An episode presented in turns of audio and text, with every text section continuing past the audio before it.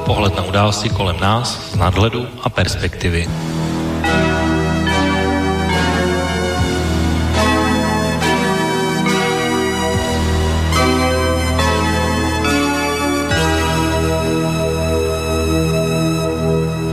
Podařilo se nám bez problému naše zdravotnictví provést touto krizí. Covid krize je za námi a potřebujeme se podívat na to, co je před námi. Řekl nám pondělní tiskové konferenci český ministr zdravotnictví Adam Vojtěch a vážení posluchači, právě tenhle výrok dal název dnešní relaci Okénko s datem 22. května 2020, u které vás v tuto chvíli živě zdraví a vítá Intibo. A dnes vlastně ten obsah dnešní relace bude právě o tom, protože po dlouhé době už dnešní relaci nevysíláme za nouzového stavu v České republice. A zdálo by se tedy, že se nějakým způsobem vracíme k normálu, k tomu, co jsme tady třeba zažili a žili ještě tak před několika měsíci, ačkoliv na druhý pohled a ten bližší se zdá, že v určitém ohledu jsme se vrátili ještě o mnoho dále zpátky, ale v určitém ohledu zůstáváme stále v takovém velmi napjatém stavu ve smyslu, že stále ještě některé provozovny nemohou otevřít. Jsou tady stále všude přítomná omezení, ať už pohybu, nošení roušek na veřejnosti, co můžete a co nemůžete. V českém prostředí se k tomu snáší častá kritika a velké diskuze. A také možná dobrá příležitost si právě dnes, kdy v pondělí tedy už skončí i ta poslední vlna omezení, taková ta zásadní a budou moct otevřít právě třeba Eh, restaurace a podobně, tak eh, vlastně jaké ty dva měsíce byly z toho pohledu, eh, že, jak se říká, krize někdy odhalují věci, které jsme dříve neviděli, věci, které zůstaly takým, takovým způsobem skryty, nebo které odhalily něco, co jsme třeba ani netušili, že existuje, tak a je na to samozřejmě mnoho pohledů. Jedny říkají o tom, že se nám dramaticky snižuje a snížila hodnota naší demokracie ve smyslu uh, omezení všelijakých svobod a že vlastně to už takhle bude na pořád. Zároveň zuřivě jsme tady debatovali o tom, kdy už budeme moci opustit tuto republiku jakýmkoliv směrem. Na Slovensko tedy aspoň k mé lítosti se to určitě nestane ještě minimálně další měsíc. No a vedle toho, když jsem mluvil o těch návratech, tak eh, jsme se po dlouhých týdnech, které z převážné většiny v médiích za plňovalo 24-hodinové zpravodajství, které se týká počtu umrtí, podobně znalostí nakažených, jak se chránit, jak nosit roušky a podobně, tak už se vlastně vracíme do takového, dalo by se říct, tradičního politického života minimálně. Takže, a když si udělám jenom takovou krátkou bilanci za tento týden, tak je toho skutečně požehnaně. Takže když jsem začal Adamem Vojtěchem, tak už se zdá málem, že máme ministra, ministry zdravotnictví dva, protože vládním zmocněm se stane jedna z právě z hlavních tváří té koronavirové krize pan Roman Primula. Andrej Babiš ujišťuje, že to v žádném případě není žádná trafika ani konkurence pro Adama Vojtěcha, takže Uvidíme, jak se celá situace vyvine. Máme tady vlastně šéfa nejvyššího soudu, kterého nikdo nezná, mnozí dokonce ani neumí vyslovit jeho jméno, protože Miloš Zeman velmi tajil, kdo to vlastně bude. Pak tady máme vlastně velmi zuřivou debatu o tom, když už tedy se budeme dostávat z toho ekonomického poklesu, který bude určitě výrazný, jestli máme uh, pomáhat například, například aerolinkám a pořídit si znovu nepřímo uh, a vlastně i přímo uh, značku České aerolinie. A jestli máme postavit, protože nám hrozí nejhorší sucho za 500 let, postavit přehrady, nebo jak budeme sbírat vodu, to je velmi důležité téma, ale přehrady tady budou postavené až za několik desetiletí. Vojenská vozidla postav, koupíme za 50 miliard podle původního plánu. A důchodci dostanou jenom povinnou valorizaci. Pak tady řešíme, jestli 112 milionů na inzerci českých drah, které jsou tedy už dlouhá léta pod, v rámci ministerstva dopravy pod uh, direktivou hnutí ANO, taky si 112 milionů ve firmě pana premiéra, respektive vydavatelství Mladá fronta, není náhodou taková malá domů. No a potom tady samozřejmě máme místo předsedu z České sněmovny uh, Vojticha Filipa a jeho celou dlouhou a bohatou sbírku všelijakých podivných výroků, které se týkají například československých legionářů a podobně, za což si vysloužil mimochodem také snahu o odvolání z postu.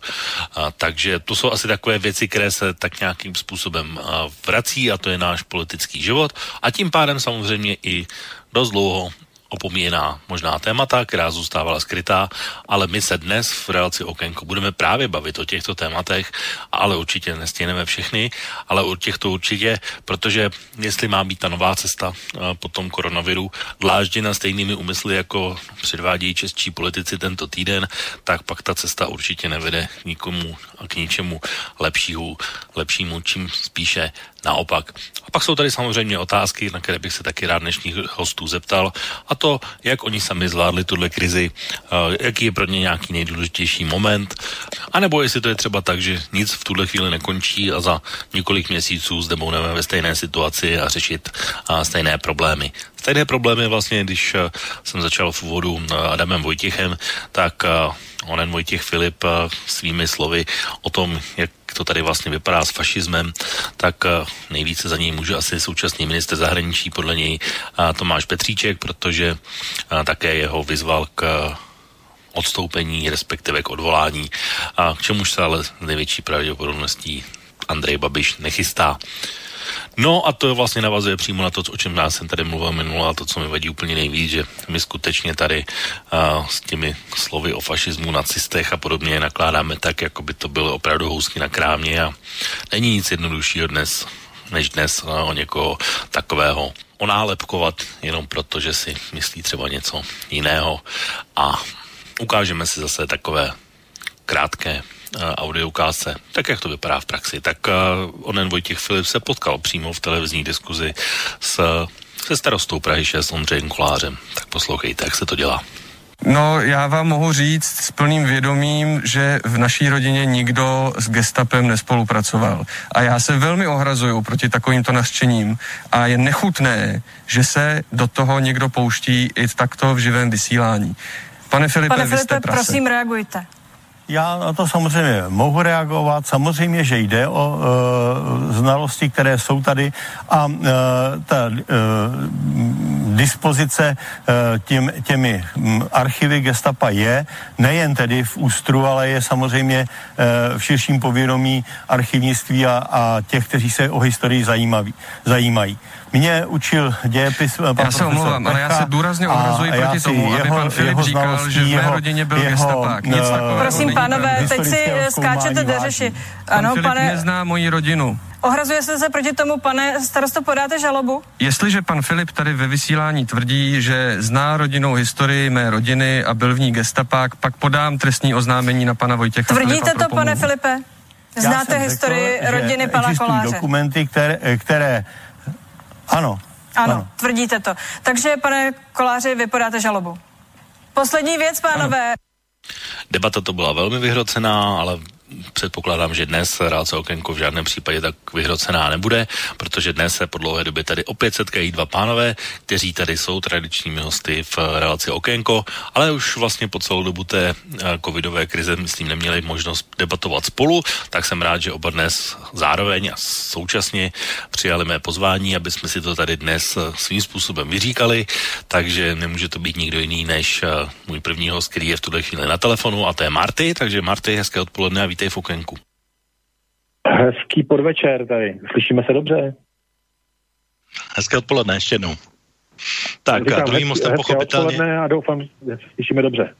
Ano, slyšíme se.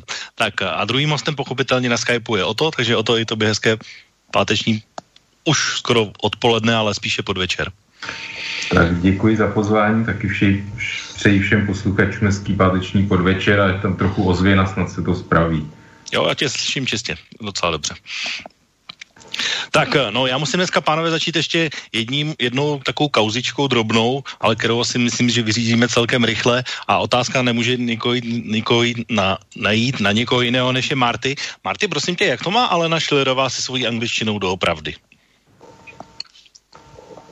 Tak uh, Alena Šilerová je z generace, uh, jako, jako jsem já, Alena Šilerová je asi o tři čtvrtě mladší, to znamená, že jsme vyrůstali, vyrůstali uh, v dobách, kdy se učila ruština, já teda ještě mám asi 9 let Němčiny, takže jsem se svého času v Německu jakoby domluvil na základních věcech.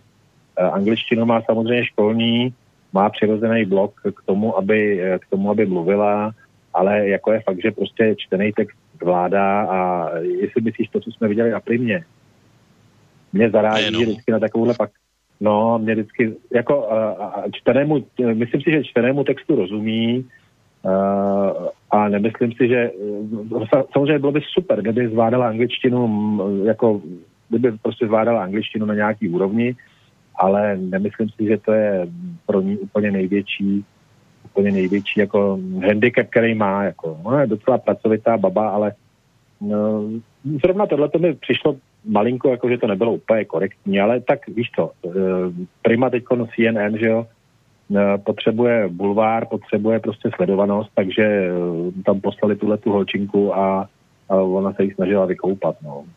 no ale já teda nevím, tím, proč by měla... Když, není to taky tím, no, když ona říkala, no. že anglicky umí a že, že mluví a že to není problém.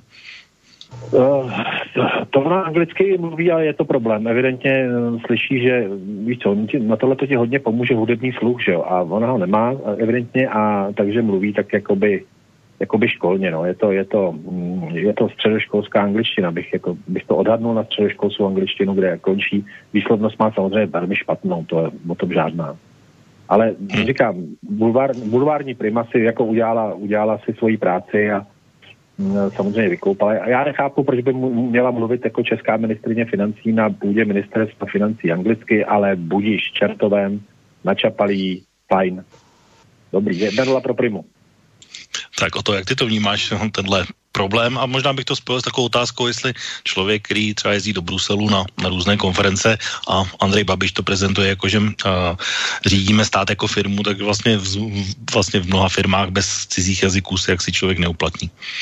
No tak je samozřejmě to tristní situace, že v roce 2020 prostě máme ministra, ministrní financí, která jako neovládá eh, angličtinu, aspoň řekne nějaký jako střední úrovně, protože nemyslím, že jde jenom o výslovnost, to to je taky pravda, to když jsem slyšel, jak čte ty texty, prostě tam to jako je jako opravdu, nechci říct k pousmání, nebo ale je to smutné, ale i o slovní zásobu. No, prostě není schopná odpovědět ani dvě věty na nějakou, řekněme, otázku.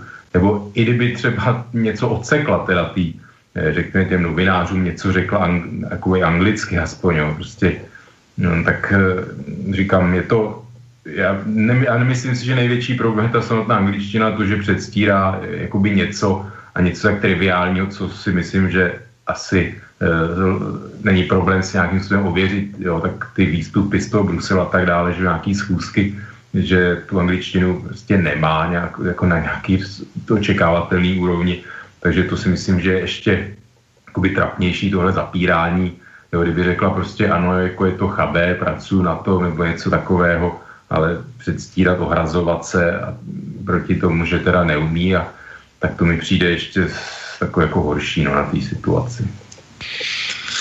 Tak, eh, tak to je taková kauzička. Andrej Babiš to korunoval dnes eh, nebo včera výrokem, že ministři nerostou na stromech a on neumí česky, takže to je vlastně, tím se to vlastně taky dá zdegradovat v podstatě eh, na tímhle způsobem. No, tak já jsem říkal, že tohle je taková kauzička, která taky hýbala českými médii, tak mě zajímal váš názor, ale a mluvil jsem tady v úvodu hlavně o tom, že se nám blíží konec vlastně těch pravidel sešněrovaných a 25. v pondělí skončí ta poslední vlna, což ale neznamená, že se vlastně něco asi zásadní zásadního změní z hlediska noši, nosení roušek a podobně.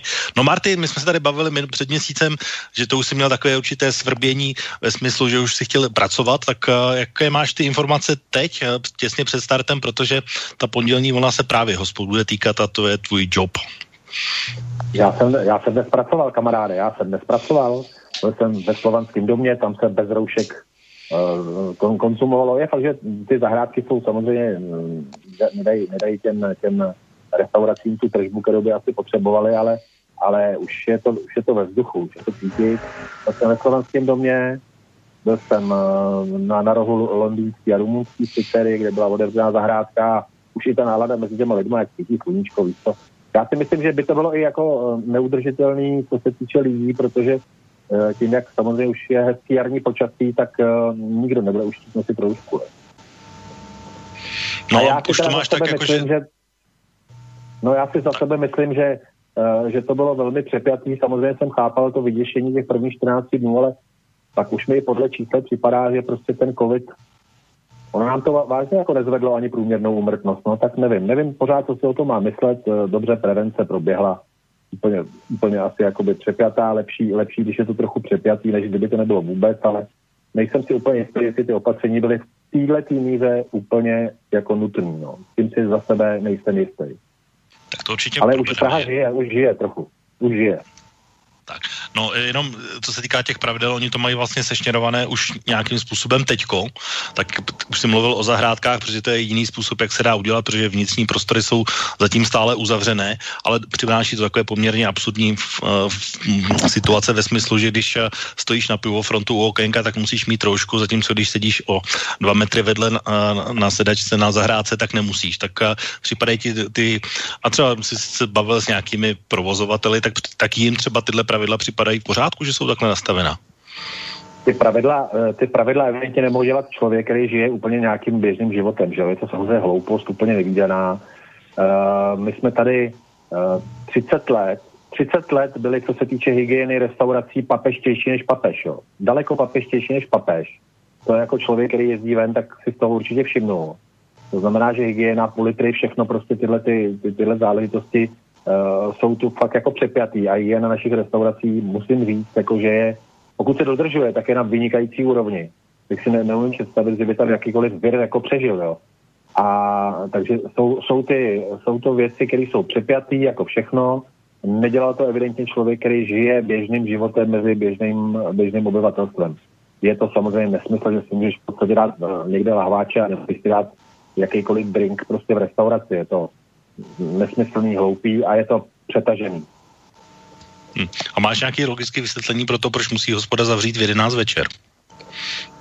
No tak to by mě, to by mě samotného zajímalo, proč musí hospoda zavřít zrovna v 11 večer. Možná je to tím, že hm, opilí obyvatelstvo by nedodržovali, nedodržovalo nějaké hygienické podmínky a mohli by nám naši mladí parcích nějak divočit, nebo já nevím, to je, je, to všechno, je to všechno prostě má to, uh, má to trošku rukopis toho Primuly, který všechno řeší velmi vojácky. Je to lukovník, víš to, a tak si řekne, obětuju levý křídlo, abych zachránil díl a pravý křídlo, no. Tak je to, je to, není to, není to moc jako dobře udělaný a hlavně ne, nejsem si jistý, jestli ten, kdo to dělá, asi to dělá Primula, um, žije normální život mezi normálníma lidma. Myslím si, že ne. Teda. Myslím si, že má asi, asi žije ve své bublině. Já jsem dneska viděl takové video z restaurace, jak bude vypadat eh, restaurace po covidové vlně, která vypadá asi tak, že nad každým návštěvníkem restaurace bude vyset taková závěsná bublina, kde mezi stolem a tou hranou té bubliny bude 30 cm, kde to bude nosit číšník a ten člověk bude mít okolo sebe takovou bublinu a v tom si bude jíst ty své uh, večeře a podobně, takže to je taková čerstvý zážitek z dneška. No o to, ty vnímáš ty protože eh, nejenom hospody samozřejmě, ale týká se to třeba podobném ranku, eh, různé návštěvy eh, bazénů a koupališť a podobně, kde velkým problémem se stalo, jak vysvětlit, jestli člověk, který jde do bazénu, má mít roušku i ve vodě, anebo nemá, anebo když jde zase právě různé šatny a podobně. Tak jak ty to vnímáš? Třeba ty nastavení ze svého pohledu nebo ze svých zkušeností, co jsi měl možnost? No tak já s těma rouškama jednoznačně si souhlasím, že byly zavedeny a chtěl bych, aby byly podrženy co nejdíl, protože když člověk vidí ty počítačové simulace e, toho šíření vlastně e, toho aerosolu s tím kovem, kde je teda ten covid že obsažený, nebo aerosol obecně, prostě když někdo zakašle a tak dále, tak si myslím, že ty dva metry, třeba ty rozestupy a tak dále, tak to má velice omezenou činnost, takže já si myslím, že ty roušky jsou eh, jako velice dobrá věc. Myslím, že ta empirie to i ukázala, prostě kde v těch zemích, kde, kde to používání roušek eh, ta míra dosáhla, dosáhla nějaké téměř stoprocentní eh, řekněme rozšířenosti nebo využití, tak se ukazuje, že ty výsledky jsou jiný, takže já si myslím, že ty ty roušky byly velice dobrý. No tam je samozřejmě, aby byly účinný, tak je potřeba, aby je skutečně nosili všichni, protože to nejsou respirátory, ty roušky nechrání, že ty vlastně chrání ty ostatní, ta naše rouška. To znamená, že tam to funguje, když se to skutečně dodržuje. Takže já si myslím, že není všem dům konec, ono teď je teda léto, takže to je dokázáno, že ten virus si na vyšších teplotách na sluníčku e, má daleko by kratší životnost ale uvidíme na podzim, že se možná k rouškám budeme vracet. A to, že samozřejmě se objevují věci jako bazén a tak dále, že to přináší nějaké praktické komplikace, že v některých situacích eh, jakoby ta, ty, ty roušku v podstatě jakoby nejde, nejde už, použít, eh, tak je to samozřejmě jako otázka nějaké míry zdravého rozumu, jestli se máme zdát prostě třeba toho plavání, jo, je to komplikovaná věc, ale já bych jako si z toho úplně ne, nedělal legraci, že jako jak je v Čechách zvykem, že se všeho dělat vtipy, zlehčovat to. E, já si myslím, že to, že jsme v tomhle tom dosáhli nějakých jako dobrých výsledků, je jako i v tom, že, že teda se na chvíli tahle mentalita odložila, skutečně se to dodržovalo, že tady nějak jako nemuseli masivně nějaký represivní složky, prostě lidi, lidi nějak perzekovat za to, že jako bylo to na jako bázi dá se říct jakoby dobrovolnosti nebo uvědomění toho obyvatelstva, takže um, uvidíme, jak to bude. Já samozřejmě jsem rád, když ty opatření nějakým způsobem si, si budeme moct dovolit rozvolnit. Byť já nejsem nějaký častý návštěvník hospod a podobných zařízení, tak samozřejmě občas taky zajdu. Nevím úplně, jak to, jak to bude probíhat, eh, ty rozestupy a tak dále, že jo, v těch podnicích, že jo, pít, eh, jak je možný třeba konzumovat jídlo nebo pít samozřejmě s rouškou, to je, to je problém. No, takže vidíme, ono teď samozřejmě ta, ta, ta nákaza nějakým způsobem ustoupila, ale myslím, že bude tady dál a takový ty výsledky se týče ty studie imunity, jo, tak jsou obrovsky se liší vlastně od několika promile až po desítky procent. Záleží na použité metodě. Právě teď nedávno v Jižních Čechách vlastně e, metoda, které vlastně mm, se ukázalo, že je velice účinná a v těch jižních Čechách se ukázalo, že ta promořenost vlastně dosahovala až e, snad desítek procent nebo, jako, nebo vysoké jednotky procent. A v jiné studie právě ukazovaly, že jsou to nějaká promile, takže my jsme ještě v té naší vůbec znalosti těchto věcí strašně na počátku, e, že ještě nevíme ten reálný stav, tenhle, to, od toho se odvíjí samozřejmě, jak to bude pokračovat ty nákazy nějaký ty další vlny, které se očekává, někdo předpovídá na podzim a další věci, že se zase ukazují, že ty pacienti, mnoho z nich jako má nějaké trvalé následky, že se tam zhoršuje vlastně přenos eh, kyslíku, a, no, výměra kyslíku a kysličníku uhličitého v krvi a nějaké i, co se týče srdce a kardiovaskulárních eh, otázek, eh, prostě se zhoršují zhoršují tyhle indikátory u těch pacientů, i když jsou už jakoby vyléčeni, takže to, to ještě vlastně, říkám, jsme na začátku, nevíme, co to všechno bude znamenat. No Martin, vnímáš to ty tak, že v pondělí se z podstatné části loučíme s rouškami, anebo roušky a jejich nošení tady zůstane ještě velmi dlouho, možná na pořád, jak říkají někteří? Roušky na pořád asi nezůstanou, ale já nevím, mě teda eh, asi v první třídě už tuším na obecné škole někde tamhle v Stenohrabech učil pan řídící, že když si chci zakašlat, tak bych to měl udělat do kapesníku nebo do rukávu, abych ten aerosol nešířil. To není úplně novinka, že jo. Uh, ty roušky samozřejmě, nevím, no, tak jako víš co, čím bude teplej, tak tím ta rouška bude nepříjemnější, že jo, to je, to je jednou jasný. Jestli nebudou, jestliže v Česku není něco vyloženě povinný, tak, tak to lidi nosit prostě nebudou. Bude pár takových, jakoby, dejme tomu, budeme jim říkat, odpovědnější, který si tu roušku ponechají, Ideální by bylo, když máš jakoukoliv, jakoukoliv nemoc dýchacích, si tu roušku vzít, nebo prostě cít, eh, zůstat doma nemocnej, že jo, to je ideální. Jako všechno, co, co prostě se kolem chřipkových uh, onemocnění uh, otáčí, že jo, takže Teď to bude na tom, jak, jak, jak k tomu přistoupíme my sami, ale já si myslím, že jsme do teďka byli docela ukáznění a že minimálně budeme trochu méně ukáznění, ale pořád budeme pozorní. No. Tohle, to jako byla, tohle byla výstraha, teda tyhle ty dva a půl měsíce volna. No, musím se tě zeptat na jednu věc, protože v zákoně Jan Hamáček a vláda prosadila možnou pokutu až 10 tisíc korun za nenošení roušky, tak to se ti zdá adekvátní. Ale tak, když potřebuješ někoho k něčemu donutit, tak ho musí dostatečně vyděsit, že jo, samozřejmě. Teď jsem taky dneska slyšel, že se bude v dopravě co si zpřísňovat a tam taky nejsem úplně proti, že jo, když se někdo chová za volantem jako prase, tak je asi potřeba, aby ta pokuta byla citelná tady, uh, koho, jako víš to, koho by to napadlo, aby, aby to jediný šílence může napadnout, že by takové onemocnění eh, jako opravdu programově šířil. A jestliže to někoho napadne, no tak ať si to zaplatí, že jo? To je, to je potom už jako na něm, ale zase to budou dělat lidi, z kterých těch 10 tisíc jako bude špatně tahat, takže si stejně nemyslím, že těch 10 tisícových pokud padne až tolik a bude jich vymoženo až tolik. To je taková sankce, která má vyděsit, podle mě. Jako je dobře, že nějaká sankce je, 10 tisíc, dobře, no, tak to jsem teda zvědavý, koho to, koho to vytáhnou. Si teda postavím si, beru první řadu. Tak, eh, o tom myslíš, když to srovnáme třeba Českou republiku s těmi jinými zeměmi, obstáli jsme z hlediska eh, právě tady těch, toho dodržování těch pravidel, protože mnozí říkají, že jsme obstáli výborně a hlavně v té první části to bylo o velké zodpovědnosti, že to skutečně všichni brali vážně.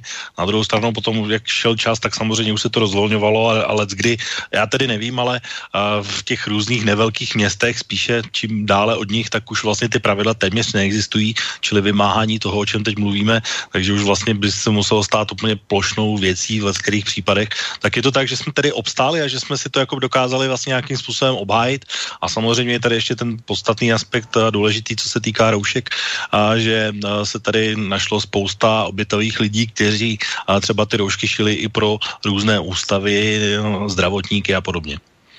Tak tohle je obrovská pozitivní kapitola téhle vlastně situace, takový to zepětí, ta solidarita, to, to jako každopádně, to si myslím, že je jedna z takových nejvýznamnějších rysů toho. E, byť samozřejmě zase bych to neze všeobecňoval, prostě je to nějaká zase velice malá část té společnosti a ono se pak bere za to, že teda všichni jsou takový, takže bych to v tomhle smyslu bych to jak nepře, nepřeceňoval.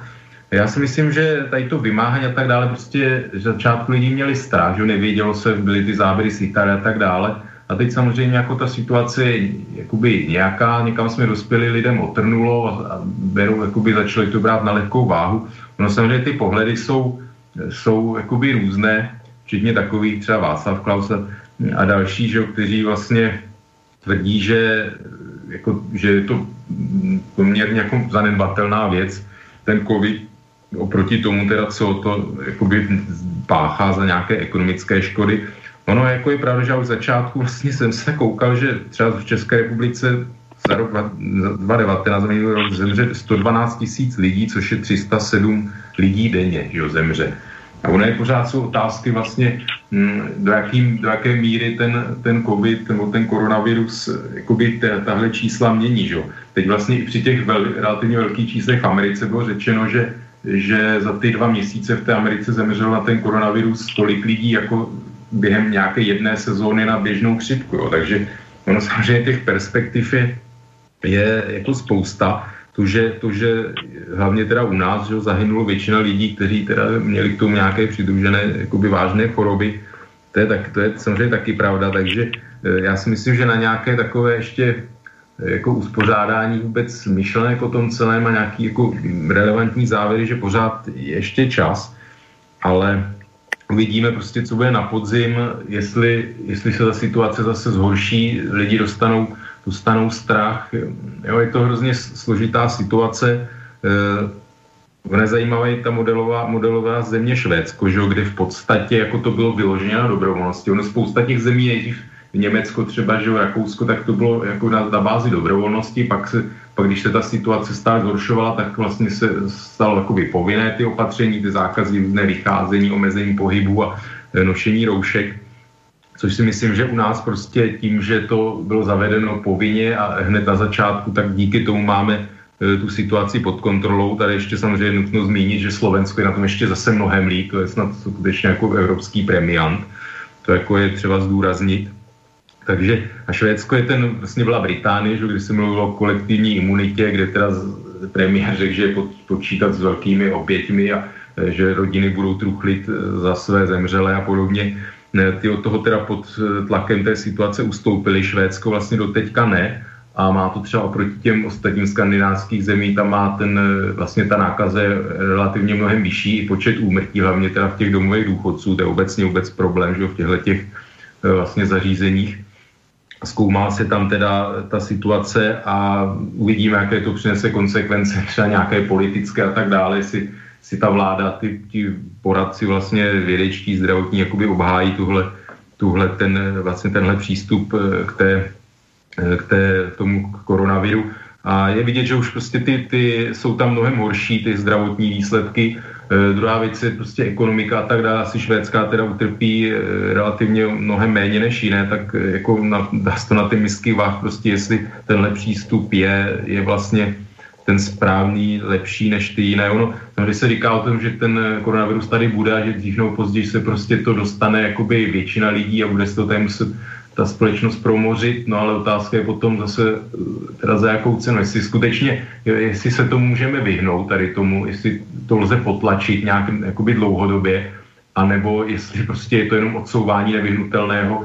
A vlastně říkalo se, že ty opatření se dělají jenom kvůli tomu, aby nebyl takový ten rapidní nápor na ten zdravotní systém, aby nepřetížil, aby nastalo to, co v Itálii, v Americe a tak dále, že museli prostě některé pacienty obětovat ve prospěch jiných, že? což je samozřejmě už jako taková velice tragická situace, ale říkám, uvidíme, uvidíme jak to bude e, pokračovat, prostě jestli přijdou ty další vlny, jo, taky se mluví o mutacích, takže to jsou všechno, no, jako na co se bude teprve třeba odpovědět a uvidíme, jak je vakcíny, protože to chodí taky vlastně každý den takové rozporuplné informace, že některé firmy už jako říkají, že už je to otázka času, pak zase jiní odborníci to mírní, že vlastně, že to nemáme očekávat v dohledných jako letech, takže No zeptáme se Martyho, co si o tom myslí. Myslíš ty, Marty, že se vrátí druhá vlna, že to bude tak, že uh, tady budeme vlastně ve stejné situaci jako na jaře? Tak já teda pevně doufám, že se snad nevrátí, protože to už, by, to už bych nebyl tak... Takhle jsem to nějak jako přežil, že jo, ale eh, tu druhou vlnu to už bych možná měl trochu potíže, jakoby i ekonomicky, ale uh, zvládli jsme první, já si myslím, že druhá nenastane, nebo se s tím naučíme žít a máme relativně dost času, tak tam vidí, že se vlastně situace mění po každém týdnu nějak, jo, že se to pořád nějak jakoby posouvalo takže budu pevně věřit, budu za sebe pevně věřit tomu, že nás to mine, nebo, nebo to prostě nějakým způsobem zvládneme, nebo, nebo chci věřit tomu, že už s tím umíme zacházet, že.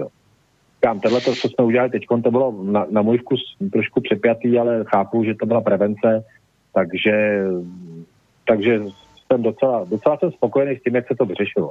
A, a věřím, že druhá vlna, doufám, se nám teda vyhne. No. Tak já jsem říkal v že Adam Vojtěch říkal, že české zdravotnictví to zvládlo, a nicméně Adam Vojtěch je teď asi takové nejčastěji uh, citované jméno, které by vlastně tu celkovou situaci a to řešení, tak jak my jsme se tady s tím vypořádávali a jak to běželo, takže to vlastně takový muž na ostřel a, a z mnoha asi docela důležitých důvodů. Tak zeptám se tě podle tvého názoru, je, to, je on ten skutečný člověk, který by měl odejít z nějakého důvodu, nebo že něco vyloženě nezvládnu? Eh, já si myslím, že Adam Vojtěch eh, nikdy neměl být ministrem, to by mu hodně pomohlo, jako jemu osobně, ale uh, jestli v tuhle chvíli Adam Vojtěch na odstřel si úplně nemyslím, protože jestli si všimnu, tak všichni ministři za ANO nejsou úplně, úplně svrchované osobnosti, že jo? To byl poslední, byl Pilný, který měl jakýsi svůj názor a jak se jmenoval ten ministr spravedlnosti, takový ten Pelikán, tuším, nebo... Pelikán, no. Nějak tak se jmenoval. Robert No tak to byli, to byli, to byli, to byli ministři za ANO, kteří měli určitou osobní integritu. Teď jsou to hodní a výkonní úředníci a já prostě ANO nepovažuji za stranu, to je strana jednoho muže jednoznačně. To znamená, že prostě to je taková hvězdná pěchota, která evidentně je daleko výš, než odpovídají jejich schopnosti. Takže jestli je schopen, jestli je eh, Adam Vojtěch schopný nebo neschopný minister, to bych úplně vyřadil z otázky protože jeho schopnosti na takovýhle post nemají a vylámali si tam zuby úplně jiní borci. Prostě za mě Adam Vojtěch se nikdy neměl stát ministrem. Nějak by prošel, kdyby se tohle nepřihodilo, kdyby se nepřihodila tahle mimořádka, jak říkají vojáci. A oni nějak, nějak jsou schopni to mediálně pokrývat, že to jakoby zvládá. Já nechci rozporovat jakýkoliv dodávky z Číny, jakýkoliv věci, nevidím do toho, nebyl jsem u toho, nevím, jestli to byla jediná nebo jaká jiná možnost. Nedávno jsem tuším na Influ slyšel Hamáčka, který to celkem solidně obhájil. Já nechci, být, já nechci být něčím katem úplně za každou cenu, víš co. Nebyl jsem u toho, nesvítil jsem na to, nevím, jaký byly jiné varianty, takže Adam Vojtěch za mě není na odstřel, ale neměl se ministrem nikdy stát, to si fakt myslím. Hmm. No já ještě než se tam o to, ještě mám jednu věc, která je taky docela důležitá, protože k tomu také patří, protože velké vážně zbudil takový uh, zákon nebo novela, která by měla dát vlastně veškeré kompetence právě ministru zdravotnictví, který by ty různé nařízení, o kterých jsme se tady zatím bavili, vlastně měl jenom čistě ve svých rukou a nepotřeboval by, by ani souhlas vlády. Tak uh, v osobě Adama Vojtěcha, kdyby on tím ministrem zůstal, měl by si záruku, že nebudou tam se, že nebudou zneužity třeba, nebo využívány více a déle, než by bylo nutno. Marty samozřejmě se ptám. Ne, no jak říkám, tak jako, jestli bude něco zneužíváno déle než je nutno, tak to už eh, by zase mohlo, mohlo víš co, teď je na tom, teď je na tom to ano relativně dobře, že jo. Je na tom prostě relativně dobře, co se týče preferencí. V té Evropě se samozřejmě proti těmhle těm záležitostem a proti jakýmukoliv zneužívání na úkor našich svobod eh, zvedá nějaká vlna nevolé a ta by eh, každým dalším, dalším omezováním mohla narůstat. A divil bych se, kdyby se to nepřeneslo sem. Takže si tím vlastně nejsem jistý, jestli prostě, jestli, jestli to někomu stojí za to eh, toho zneužívat, jakkoliv. Pak si tím nejsem prostě jistý. Myslím si, že spíš, že ne. Přikláním se k tomu, že, že ne, že, že to tak není. Hmm. O to podle tebe Adam Vojtěch je ministr na ostřel, podle tebe, nebo měl by ve vládě zůstat? No já se jako na ostřel, když si vemu tu plejádu nějaké jako minulosti, tak o kterých doktorech Eh, jak si lze, lze teda prohlásit, že jako obstáli víc než jiní, jo, to je taková velice složitá otázka. Eh, on jakoby ničím úplně no, nezaujal, samozřejmě byly tam různý takový jakoby kauzy personální, že tam asi pořád nějaký takový ten lobismus, že ale to je bohužel ta státní zpráva obecně, prostě tam vykukují nějaké partikulární zájmy, že mluví se o těch jako nevýhodných nákupech, to si myslím, že nás taky čekají takový do budoucna spousta spousta otázek nebo vůbec asi nějakých trestních e, oznámení, vyšetřování a tak dále. E, takže to, to si myslím, že jakoby ta, ty zprávy o těch desetinásobných cenách třeba za nějaké, na nějaké pomůcky, ty ochrany a tak dále, že, tak ty tady máme. E, jestli je na odstřel, e, já nevím, že on je to dáváno do souvislosti teda s náměstkem Primulová, jestli o něm budeme mluvit, o Primulovi, No určitě musíme, protože eh, tenhle týden Andrej Babiš jmenoval vládním zmocněncem pro zdravotnictví a, a spousta lidí si myslí, že právě on by mohl Adama Vojticha nahradit. No, no, jako takhle, jo, to, že zdravotnictví zvládlo to, tak ono nebylo podrobeno takovým tomu náporu, jako v jiných zemích, jo, takže samozřejmě za, za tyhle situace ho bez problémů zvládlo. On, jak říkal Marty, že jo, kdyby nebyla tahle e, vlastně epidemie, pandemie, on díky tomu ekonomickému vývoji to zdravotnictví si myslím, že konečně po dlouhých letech je nějakým způsobem jako bylo stabilní finančně, jo, ty rostly platy lékařů, sester, relativně, že se ty, i tahle ta problematika, byť ty odchody samozřejmě toho personálu zahraniční jsou pořád, jednoznačně tady máme vedle Německo, Rakousko, ale myslím, že to zdravotnictví nějakým způsobem se dostalo mimo takový ten, eh, jakoby, eh, tu velkou pozornost, kterou bylo před nějakými 10, 15, 20 lety neustále, že byly tam jako ta ekonomická personální stabilita byla velká, takže jako to zdravotnictví relativně jako naše ve velice slušném stavu, eh, ono to i bylo kvitováno, i, teda, i zahraničí si toho teda všimli, eh, takže, ale říkám, nebylo podrobeno velkým zkouškám a jinak se týče eh, jako ty pomůcky, že tam si myslím, že je velký jako otázka toho, proč vlastně nebyly daleko víc využívány ty čeští domácí dodavatele. On je samozřejmě ten argument, že nebyli schopni dodat tak rychle v takových objemech, eh, je asi pravdivý, jo, ale myslím si, že to trvá dost dlouho a to, co jako o tom vím, čtu, tak ta situace pořád jako mm, je taková, že určitě z, z, za mě nemůžu říct, že byl spokojený s to, jak teda ten stát nebo vláda přistupuje jako k těm domácím výrobcům, že je to pořád takový rozpačitý, není to nic jako systematického, uvidíme, jak se to bude, bude vyvíjet dál. No. Takže to je, to je jedna z věcí, kterou asi myslím, že ta vláda v zásadě tu pandemii zvládla, ale tohle pro mě třeba bylo jedno z takových jako těch, uh, řekněme, horších bodů, uh, kde teda ta spolupráce s tím domácím průmyslem si myslím, že byla jako, řekněme, eufemisticky jako nedostatečná. Mm. Marty, ty by si souhlasil s tou, že ta uh, česká stopa v tomhle vlastně byla minimální a dali jsme opravdu téměř všechno na Čínu. Já s tím v zásadě souhlasím, protože říkám, ne, nemám do toho žádný vhled a nevím, jestli by naše vlastní, jako z vlastních zdrojů bychom byli schopní schopný tolik toho materiálu, ono se už teď to počítá na kubický metry, že jak jsem se dozvěděl právě od pana červené mikině, že už se to nepočítá ani na tuny, ale na kubické metry, na krychlové metry, tak si prostě nejsem jistý, jestli jsme schopní, eh, jestli bychom byli schopni tolik toho materiálu dodat. Souhlasím, s tou souhlasím. Souhlasím s tím. No a padlo tady jméno Roman Primula, ty si říkal, že Adam Vojtěch se nikdy neměl stát uh, ministrem, že uh, pan Primula to vzal troš, trošku po vojensku, trochu tvrději, tak uh, když by tohle jméno, uh, se, jakože se o něm mluví jako o velmi důležité osobě českého zdravotnictví a možná někdy v budoucnu, případně když na to dojde a bude to případně výhodné, tak uh, on by byl lepší ministr zdravotnictví podle tebe tak rozhodně je to odborník ve zdravotnictví, což ale není v manažerské funkci jako je minister eh, až taková výhoda. Pan Primule je úplně primárně člověk našeho pana prezidenta, že jo. Za Zemanovce je to Zemanovec, uh, i si myslím, že prostě do toho, do toho byl tlačený na to náměstkování, aby tam toho Adama pohlídal. Je to prostě člověk Zemana a jako takovej, jako takový ho vnímám trošku politicky, když on tvrdí, že do žádné politiky on nepůjde. Je to plukovník, řeší to prostě rázně. Eh, první 14 dnů to bylo samozřejmě výborný, bylo trošku přeprimulováno. Eh, teď se mu sehnala, ať Babiš tvrdí, že to trafika není, tak trafika to jednoznačně je, ale je to samozřejmě, tuším, epidemiolog nebo něco takového. Ano. A to, a to ještě v armádě, v armádě se všechno dělá jakoby hodně natvrdo, takže je to prostě člověk pro krize stvořený, jako je k tomu cvičený a patrně to umí řešit, ale já bych byl moc rád, kdyby jsme takové věci už řešit nemuseli a kdyby žádná takováhle krize nepřišla. To potom nevím, jak by pan Primula fungoval a mám takový zvláštní pocit, že ani není moc eh, zdatný v nějakým, v nějakým takovýmto mezilidským kontaktu. Jo. Takže neumím vůbec predikovat, jaký by to byl minister.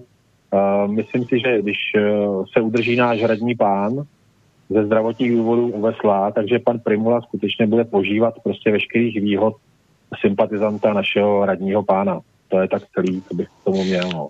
Tak v říjnu má dostat nejvyšší státní vyznamenání právě řád Bílého od Miloše Zemana, tak to je jedna věc. A no panečku, vlastně... no panečku. No to už oznámil, to oznámil vlastně hned na začátku právě no. za to jeho vystupování v těch prvních dvou týdnech a pak vlastně Roman Primola měl ale některé výroky, nevím jestli spolu s Václavem Klausem se ti také zvedalo obočí jako mě, to znamená, že hranice by mohly zůstat zavřené dva roky a že vlastně na ministerstvu zdravotnictví se ho nyní bojí, protože je moc populární, anebo že by, a to navrhoval, aby, aby lidé žili v nějakých menších komunitách, že se budou třeba stýkat pouze tři rodiny a další komunikace moc nebude. Tak, tak takovéhle výroky výroky tě asi nepřekvapily, respektive asi nejsou úplně ty, co by si tvé ucho chtělo slyšet. No to je přesně to, to, je přesně to vojenské řešení. Jo. A který tři rodiny to budou, by mi taky poradil určitě pan Primula. Abych si dobře vybral, víš, abych, to, abych něco nepodělal. Ne, no to ne, to by tě přesně za hranou. Oni mě přidělili z obecního úřadu. A tak já jsem tady ze starostou za dobře, tak já si myslím, že by mi přidělili nějaký prímový rodiny, no, ale ne, tohle to už je přesně začalo, to je to vojácké řešení, víš, jakože Ono to takhle na papíře vypadá jednoduše, ale prostě mm, ty tu komunikaci s těmi, já jsem docela společenský člověk ještě, takže já komunikaci s lidma potřebuju, já teď jakoby strádám, dneska jsem si vážně užil prostě svoji pracovní směnu po nějaký době, když jsem se setkal s těma svýma milýma zlatýma hospodskýma, který normálně, když jsem unavený, nemůžu chvíle ani cítit, ale dneska jsem mě tak rád viděl. Když jsme si na těch zahrádkách, jako jsme si na sebe našli těch svých pět minut času, aby jsme si pověděli, jak nám bylo, nemyslím si. Nemyslím si, že to prostě mohl... Takhle, nejhorší je, že Primula to vážně myslel, jo, ale nemyslím si, že by to bylo průchodný. Prostě potřebuješ s těma lidma komunikovat, potřebuješ se scházet, už se to musí nějakým... I, i, i, po, I přijmu, že to bude pozvolný, ale už se to musí trošku jako opravdu uvolnit. Už mi ty lidi začínají opravdu chybět. No, tak o to. Roman Primula jako potenciální no, ministr zdravotnictví. Ta situace vůbec, že teda ještě před panem Primlou takový ty, to čínské PR, jak se vlastně teď využilo i ty, ty dodávky, to je taky ještě bych chtěl zmínit, jo, že vlastně teď jako dobře ne, nemáme tady ty miliardové investice, ale teď se to nám to vrátilo v tom, že teda dostáváme přednostně, přednostně dodávky z Číny, že jo, tak um, možná na tom něco je, jo, ale takové ty výstupy na letišti, že jo, a tak dále, že ta Čína vlastně to využívá jako nějaké své PR, že? a teď se mluví o tom, jak Čína vlastně ze světového trhu stáhla, stáhla vlastně veškeré zásoby a pak, pak je teda slavnostně e, za, za dražší peníz přeprodávala ven s patřičnou pompou, že jo, tak to je další věc. Takže to asi bych ještě, ještě chtěl zmínit, no a panu Primulovi, že jo, tak ono se mluví, že by teda mohl být ministrem místo pana Vojtěcha, tam Vojtěch tvrdí, že vlastně on, že loni tuším, že byla teda nějaký pokyn nebo příkaz, aby náměstci měli bezpečnostní prověrku a pan Primula ji nemá a zřejmě teda e, ji nemá, protože ji asi jako nemůže dostat. on byl odvolaný vlastně jako ředitel fakultní nemocnice v Hradci Králové ministrem Němečkem, protože měl nějak jako vedlejší milionové příjmy, které, které nebyly úplně, úplně, řekněme, jasné, průhledné, takže eh, on se pohybuje právě jednou nohou pořád vlastně v soukromém sektoru, což si myslím, že samozřejmě pro Andreje Babiše to problém není střed zájmu, že tam, tak myslím si, že pro normální občana by to měl být problém, státní úředník je jakoby na pomezí eh, prostě státní služby a soukromého sektoru. Eh, on vlastně i byl takový velký propagátor čínského centra vlastně v té nemocnici Hradci Králové, které eh, selhalo. Zjistilo se, že ta poptávka českých vlastně pacientů není moc velká, takže tam to, to bylo s velkou pompou jakoby oznamováno a tak tenhle projekt v podstatě zkrachoval. Takže to je jako jeho další věc taková, řekněme, eh, určitý neúspěch minulosti. No a hlavně on má eh, vazby na lidi, kteří zase mají obchodní vazby v Rusku i na, na firmy, které, řekněme, jsou na sankčním seznamu, jsou obchodují se zbraněmi a jako nějaký vedlejší takový pří, přívěsek teda s obchodují se zdravotnickým materiálem. On byl vlastně se nechal jakoby využít svým známým který podepisoval právě s jednou takovou firmou v Petrohradě smlouvu a on se tam jako Rusové Číně a tak dále si potrpí, eh, když u nějakých takovýchhle uh, akcí jsou různí jaksi papaláši, uh, lidé postavení nějakých z, z oficiálních míst, takže on tam vlastně se nechal fotit jakožto náměstek ministra. On vlastně pak tvrdil, že vůbec ani nevěděl pořádně o co jde, no, takže to je taková další docela perlička.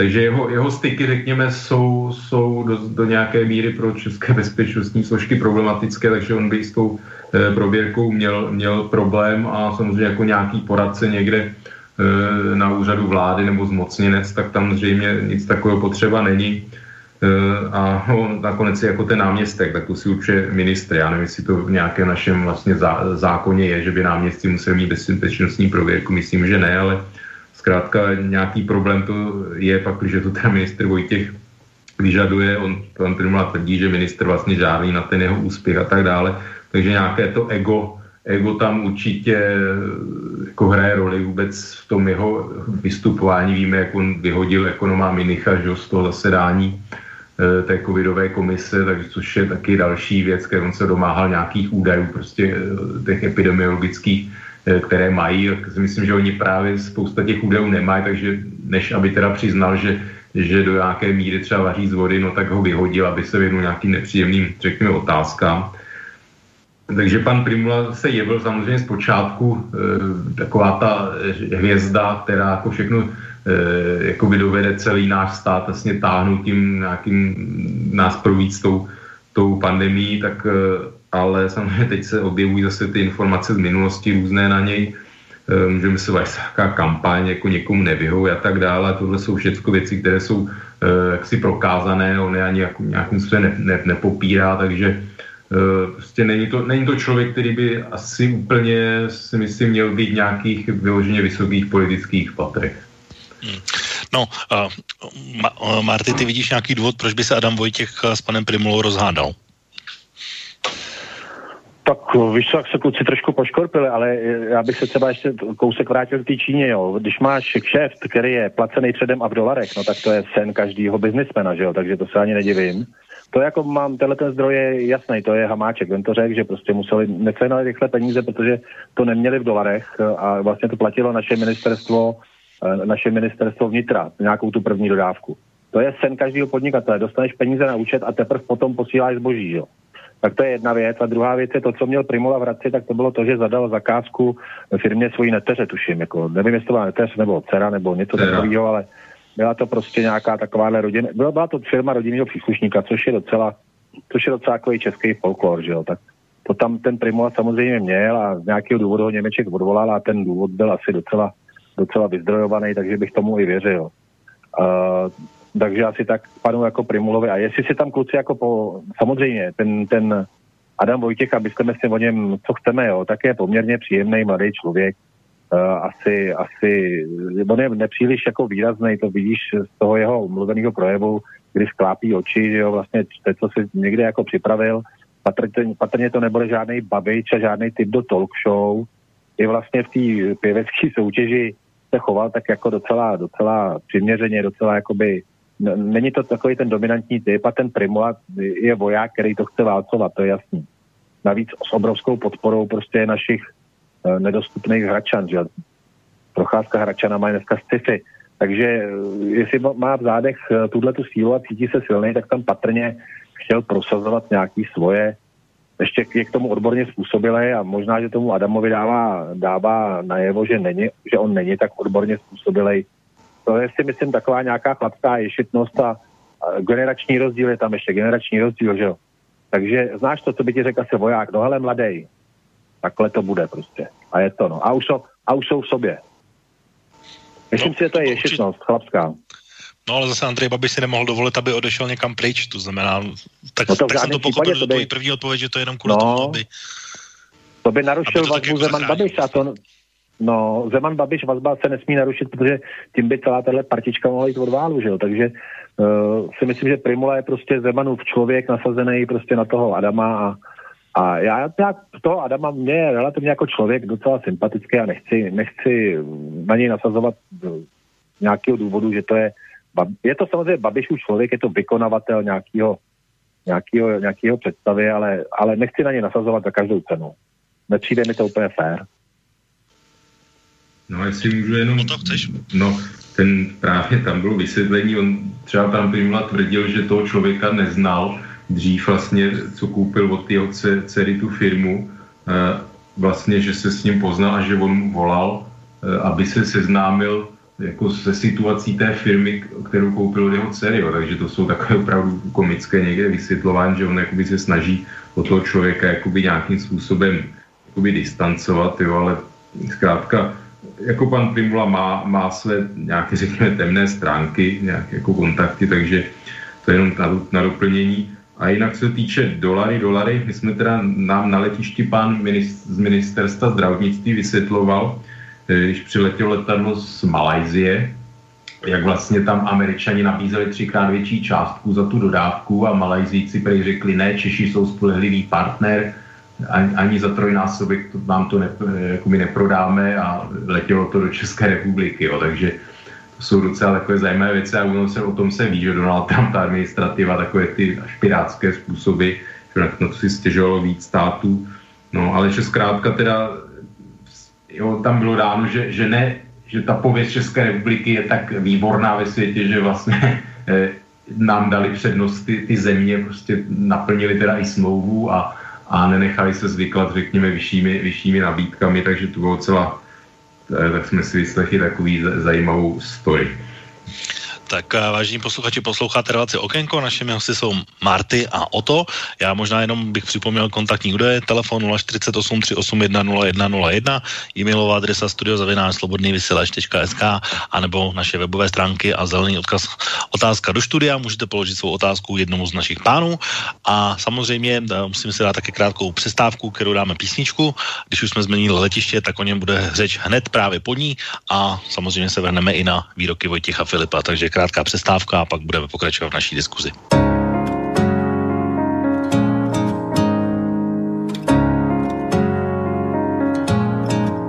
Něco je ve vzduchu, dnes každý z nás to cítí. Už to k nám přiválo i přes ostnatý drát. Něco, co nemluví a přesto říká ti tím, že v sobě dost cíle máš, abys ty časy zvlád. Něco je ve vzduchu, nedýchá se lehce. Teď, když se lec do z nás do ulity svý stáh, věří, že tyhle dny jsou možná jenom lekce. Jo, něco je ve vzduchu a není to jen strach. Něco je ve vzduchu a kolem nás to lítá, i když jsme schovaný za stěny pokoje. Možná, že naděje, možná solidarita, srdce, ač nevíš, co to je. Něco je ve vzduchu, co nás spojuje. Všechno si odložil, všechno to neodkladný. Snadněji než řek, šlo náhle odložit. Hodinky sundal si, teď čas počítáš na dny. Pán Bůh opět zamíchal tvůj paklík priorit Učíš se vážit si zas obyčejných věcí, zjistit, že vlastně jsou taky zázračný. Vnímat, že svobodní být můžeme i v klecích a že tady stále je slunce zamračné. Něco je ve vzduchu a kolem nás to lítá, i když jsme schovaný za stěny pokoje. Že naděje, možná solidarita, je to u srdce, ač nevíš, co to je. Něco je ve vzduchu, co nás spojuje. Něco je ve vzduchu a vlastně je dost smutný, že všímáme si toho pouze za krizí. Snad aspoň někdo z nás to vnímat bude chuť mít, až slunce zase vysvětne a mraky vymizí.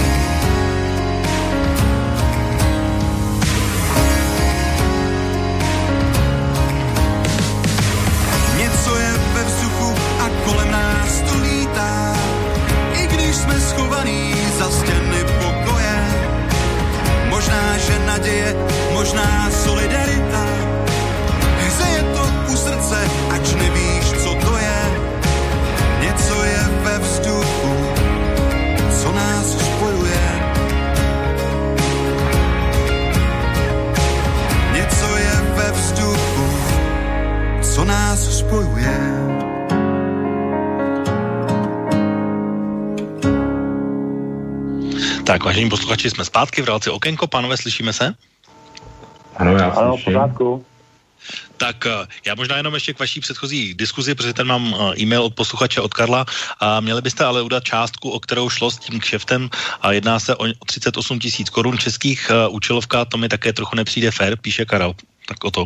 No já jsem, nevím si takhle, tahle částka, ale pravda, že určitě to nebylo v milionech, maximálně, já jsem možná če 200 tisíc, nevím, nechci, se, nechci úplně, takže je pravda, že ta suma, jako pokud šlo tady o tuhle záležitost, tak jako nebyla taková, nad kterou asi by člověk úplně, eh, nebo ho to vyloženě zvedalo z, nějakou z křesla, ale tak jde, jde o nějaký princip samozřejmě. Jo. Byť samozřejmě můžeme se bavit o tom, jako jestli eh, do nějaké částky, nakolik je to jako morálně ospravedlnitelné, není, eh, ale má posluchač v zásadě pravdu, že jako se nejednalo o nějakou vyloženě, že to nebyl úplně takový kšeft asi, který by, který by člověka vyloženě, vyloženě nějak zneklidnil nebo rozčílil. Tak máme posluchače na telefonu. Dobrý večer. Dobrý večer vám prajem. Incibo, asi ste ma poznali po hlase? Áno, Vlado, typuj. tak zdravím.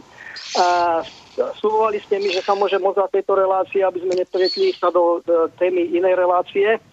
Áno. A uh, chcel by som povedať dve veci, takisto vás nechcem zdržovať samozrejme.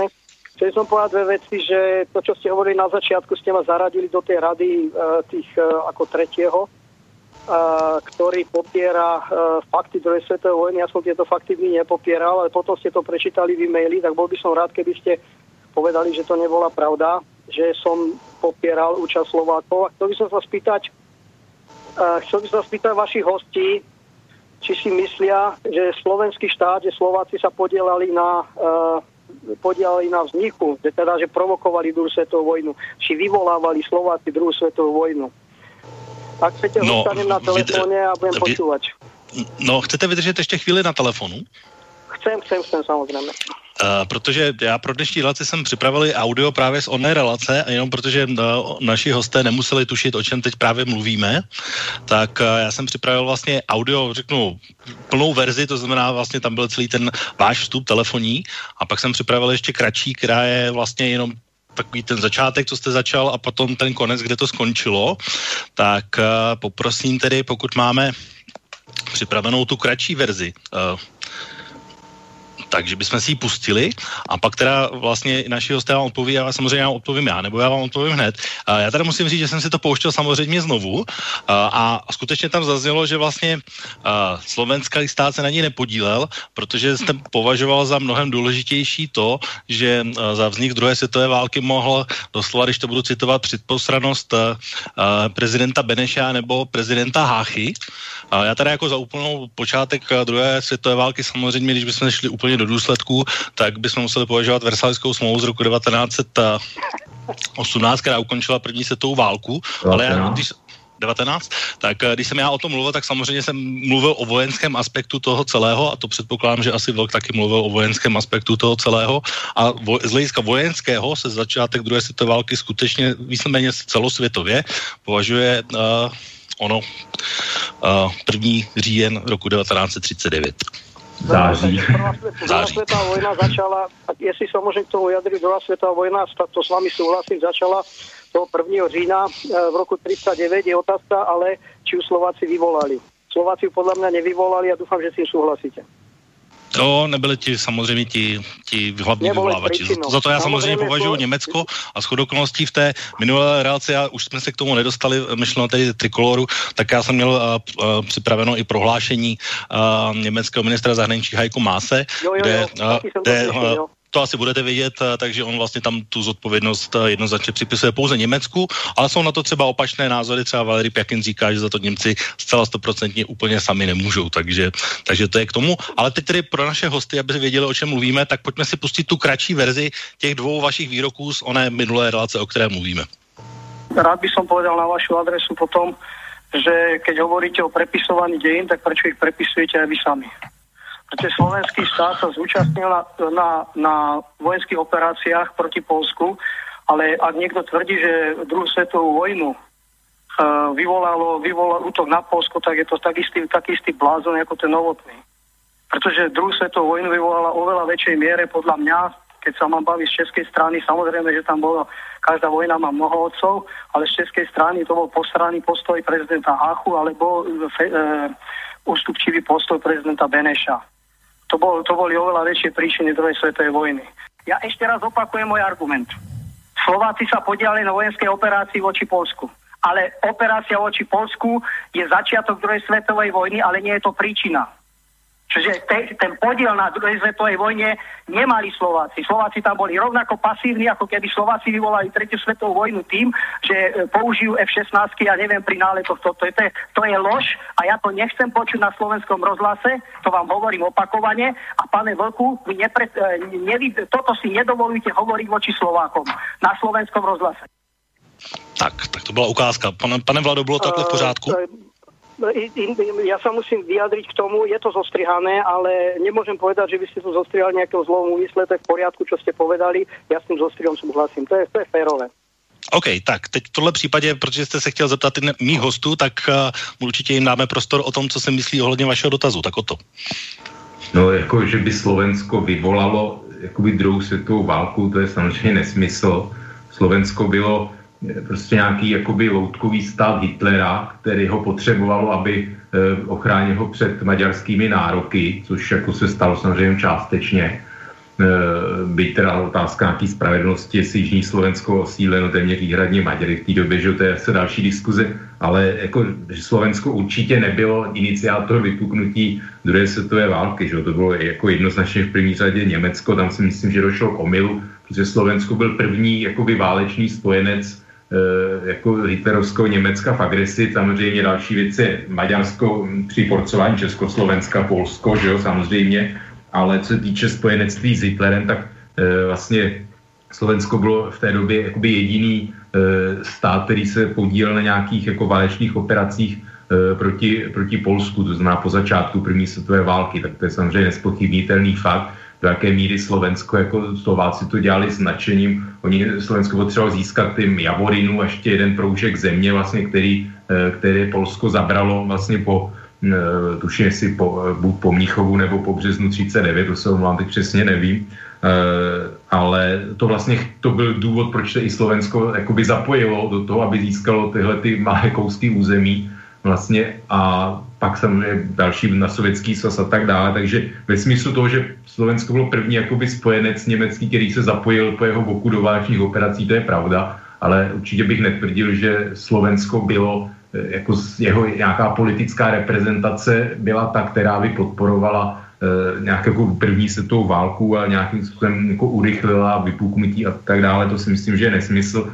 A zrovna tak si myslím, že je nesmysl, že by prezident Eh, protektorátní vlády Hácha měl nějaký podíl na vykupnutí první, teda pardon, druhé světové války a Beneš svojí zbabělostí. Že jo? Naopak Beneš tím, že vlastně naopak byl brán za vyníka, pakliže neustoupíme eh, v době Mnichova Německu, tak vlastně Británie, Francie, jiné země vlastně řekli, že on bude ten vyník, který rozpoutá tu válku tím, že neustoupí. To znamená, že to je jako si zase velice takové rozporuplné tvrzení, že by Beneš měl nějaký podíl na rozpoutání druhé světové války. Takhle, Beneš po březnu 39 si ho přál, nebo už po Mnichovu možná si přál druhou světovou válku, protože věděl, že jedině prostřednictvím války pokud možno minimálně celoevropské, jako bude možno obnovit eh, jako Československo nebo nezávislý vůbec stát jako by Čechů, Slováků, eh, ať už dohromady nebo Čechů samostatně. Takže ano, on si druhou světovou válku přál z tohoto důvodu. Jo, ale určitě nebyl i jako vyníkem toho, jako co se stalo v době Mnichova, že ustoupil, že to zapříčinilo druhou světovou válku. Samozřejmě můžou se ty názory objevovat z toho důvodu, že se tvrdí, že kdyby bylo se Československo postavilo, takže Německo by se neodvážilo vlastně napadnout Československo, protože Německo si nemohlo být jisté, jestli na, nakonec teda Francie, Británie do války nestoupí, by ty pozdější události e, ukázaly, že zřejmě by teda se na nás vykašlali e, Francie a Británie zvlášť, ale a ví se o tom, že i německé vlastně armádní špičky připravovaly eh, jako převrat puč proti Hitlerovi, kdyby, kdyby vlastně v tom září nebo říjnu 38 rozpoutal válku nebo napad Československo. Takže z tohle to se můžeme jakoby bavit, že jako velice nepřímo tímhle tím jakoby přispěl k té druhé světové válce. Ale bych se vrátil na začátek k tvrzení, že jakoby Německo bylo, eh, teda pardon, slovenský štát, že, že by byl nějaký iniciátor jako druhé světové války a vypuknutí, to si myslím, že určitě není pravda. Tak uh, Marty, ještě ty, jestli chceš k tomu reagovat. No, pane Vlado, pak vám dám slovo, jo? Dobře, dobře. No tak ona se vždycky, ona se vždycky v těchto, těch, v těchto těch eh, věcech vypouští, že už eh, tuším 26. ledna byl, byl sepsán pakt Hitler Pilsudský v Polsku. To znamená, že Poláci se pořád dělali jako velká oběť, ale to, že měli dohodu s Polskem o neútočení a spolupráci a já nevím o čem ještě a bylo to v roce 34, o tom se jak nemluví, že nám vletěli na, Češ, na, na Těšínsko a že se tam teda zbláznil generál, a teď se nemůžu vzpomínat to jméno, ale to je jedno, o tom se taky radši moc nemluví, protože přišla dohoda, potom Hit, uh, Hitler, Chamberlain, že jo, Německo, Anglie, to bylo taky rok 38, a to všechno jako přicházelo a to, že do toho Slováci byli zavlečeni, já úplně odmítám to, že Slováci by snad zahájili válku nebo že se na tom podíleli. Byli do toho prostě nějakým způsobem zavlečený. Jo. To si jako myslím. Ale eh, já jsem, mám pocit, že jsem, eh, že jsem eh, na YouTube pozoroval, nebo poslouchal jsem, poslouchal jsem ten vstup pana Vlada. A musím mu akorát sdělit po tomto kanále, že jestliže nazval Čechy židákama mezi, mezi Slovany, tak on v tomhle rozhovoru pro mě není partner. Už proto, že to Slovák žijící mimo Slovensko a o těchto těch věcech já už se 75 let poté nebo 80 let poté nechci bavit. A jestliže vás jako Slováka něco uráží, tak jste urazil mě jako Čecha. A v tuhle chvíli pro mě vy nejste vůbec žádný partner. Vůbec žádný. Dobře, tak, děkuji. pane Vlado, můžete.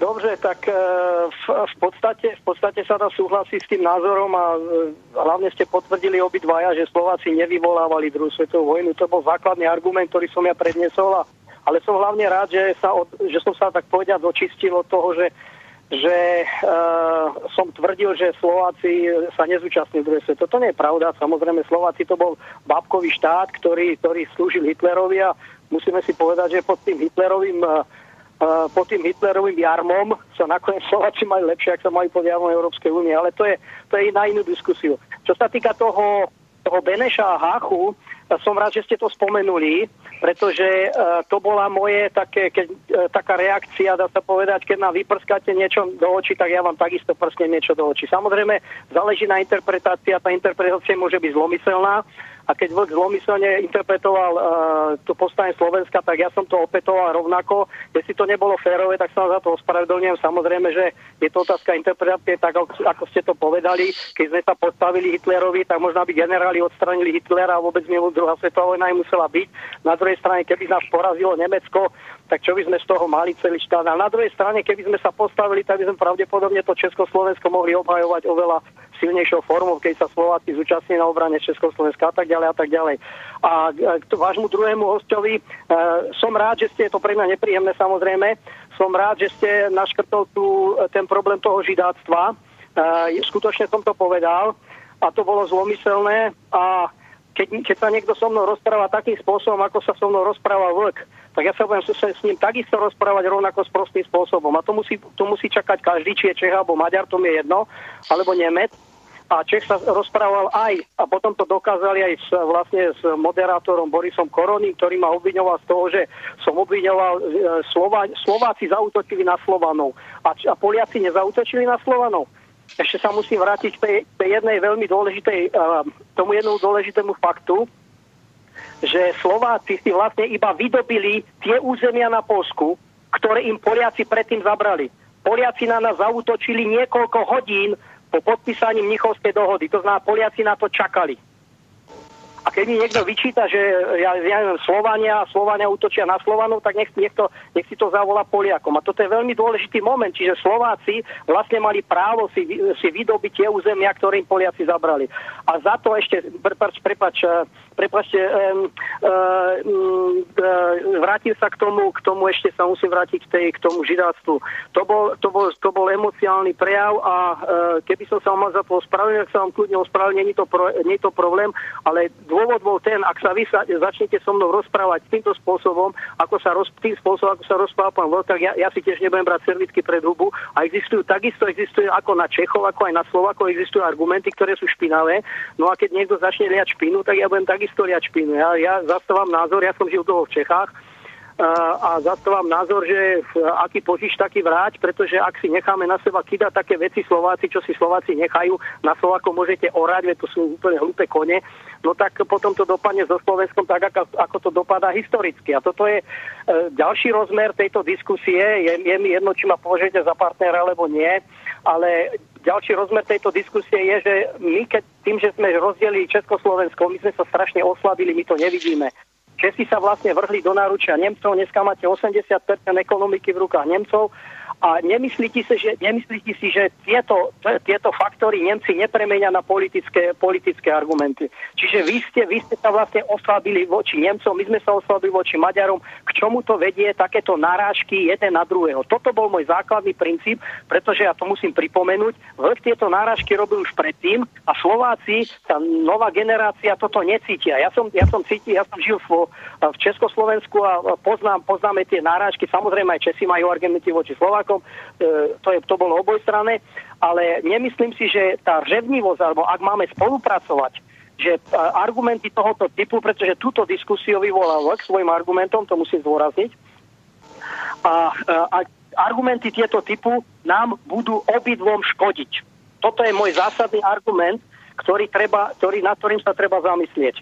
A, no, já se, já se omlouvám, že vám do toho skáču, protože čas tam trošku pokročil, ještě bych eh, právě s našimi hosty chtěl probrat i ještě něco jiného, ale teda aspoň Dobre. za sebe řeknu, protože mám tady ještě e-mail třeba od posluchačů, že jsem měl reagovat právě na to, že válku vyvolal Beneš eh, a podobně a že nekontroluje a že to jsou vlastně takové slovenské Dobre, útoky a tak já doufám, že teď jste to i pro posluchače nebo no, no, posluchače Karla, který vlastně ten dotaz psal, tak vlastně jste to vysvětlil. Doufám, že jsme si tady aspoň v relaci okénko z toho, co si já bych si z toho odnesl, je to, že jste se tedy omluvil za svoje slova ohledně židovstva, ohledně Beneše a podobně, jako emocionální výlev. A pak bych teda bral věci, které, které jsme řekli, tak jako srovnané. Je to tak?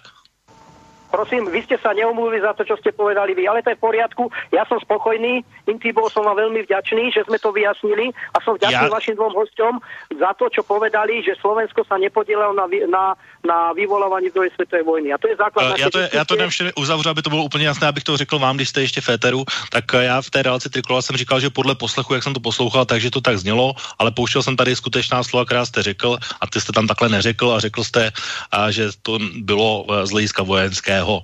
Jo, takže, takže ano. Takže já to beru zpět, stejně jako vy, omlouvám se a Dobre. máme srovnané účty v tuhle chvíli. Podle a já, já jsem velmi vděčný za tuto diskusi. Dobře, tak já děkuji a budu se těšit někde na další, na další zavolání, případně otázky, pokud budete mít na naše hosty. Samozřejmě, že vás budem počívat. Do počutia. Dobrá, hezký večer. Tak, to byl Vlado. Já si no. jako můžu jenom pár vět tomu teda nějaký, jako a navnadit třeba nějaký téma na nějakou relaci, jednu z příštích teda. No tak můžeš. Chceš no já jenom teda, krátce. jako, jenom bych chtěl, jarmo Hitlera bylo lepší než jarmo Evropské unie, že jo, no tak jako to je pak těžké vůbec vést debatu jako po takových srovnáních, ale dobře. Eh, Slovany, Slovany, pořád nějaký Slovani útočí na Slovany. Jo. To jsou takové kategorie, jako když si člověk čte Hitlerovi nějaký spisy, tak to v té Hitlerovo myšlení, to já prostě odmítám. Eh, já si myslím, že téma slovanství, ať si každý přečte Karla Havlíčka Borovského k Rusku, myslím si, že to má platnost dál, takže nějaký hry na Slovany já třeba za mě naprosto odmítám. Eh, a potom na Martyho, ono můžeme se bavit o tom vůbec problému Těšínska, jak to vzniklo, jak se chovalo Československo v roce 1920 a tak dále, že to není jednostranný prostě jako Čech, já budu, prostě budu objektivní, eh, takže to není jako jednoznačně nějaká záležitost Češi, bílí, Slováci, černí, a rozhodně bych taky nedával na stejnou Pilsudský Hitlers, takzvaný smlouvu o neutočení z 1.34, bych rozhodně zase nestavil na stejnou rovinu jako Molotov-Ribbentrop, ale říkám, to je asi jako na jinou relaci, pojďme dál. Na hodně dlouhou relaci si myslím. Každopádně musím dát prostory Martimu teda tím pádem. Ne, to bylo takový, to bylo celý takový o nás bez nás. Já jsem eh, v žádné relaci s Vlkem nebyl. Eh, Vlko, Vlkovi názory docela znám a přestože je na úplně jiném pólu, než jsem já, jako nebo ne, asi, asi bychom si možná děli do vlasů a to teďko nevím, jestli byl třeba už vzhledem k tomu, že to pán v letech, eh, kolik má vlasů, ale tak bychom si tak jako by mohli vědět do vlasů, ale nicméně ho do jistý míry respektu, je to člověk, který se snaží uh, ty informace minimálně ověřovat. Uh, já jsem tu relaci slyšel, byla poměrně vypjatá, ale tenhle ten vstup pro toho vlada prostě mi přišel jakože No tak prostě dva kohouti a já u toho nebyl a nevím, proč já bych se měl z něčeho zpovídat. Mně to, mě to prostě přijde na hlavu postavený dobrý, tak se ta, ta relace už je pryč. Boris nějak reagoval, všichni nějak reagovali. Uh, ta reakce toho pána s tím, s tím židáctvím mně prostě přišla. Přišla jakoby přetažená a já jsem ani v afektu nikdy neurazil nikoho jakoby žádného Slováka jako adominem, jako abych urazil jeho národnost. Rozumíš, já jsem rád, že jsme dneska ve Slovenskem ty nejlepší sousedi, a že mají svůj vlastní stát a myslím si, že v Evropskou unii a něčím to, když máš dobrýho souseda, tak si prostě takhle vyndáš branku, navštěvujete se a jste přátelé. A když, jsou, když jste přátelé, tak, tak nemáte co řešit. Jako. A já si myslím, že my máme dneska vztahy se Slovenskem na takový úrovni, že to nikdy nebylo lepší. No, samozřejmě v Praze je spousta bezvadných úplně Slováků, kteří mají odlišnou mentalitu než my, tím jsou samozřejmě velmi zábavní, jsou to vesmě vzdělaní lidi, Uh, super, takhle jsme to chtěli. Asi je i spousta Čechů na Slovensku. Um, buďme přáteli a tohle bych už jednou provždy, je to 80 let, za 80 let se stala spousta věcí. I já bych mohl říct, že můj dědeček, který byl za války financem, to znamená ve státní službě, musel pracovat pod německou kuratelou a největší práci měli s tím, uh, aby uh, zahlazovali udání, který dávali Čechy na Čechy to je jednoznačně. Každý se v nějaký krizové situaci chová jinak, je to otázka tvýho charakteru, tvýho vychování.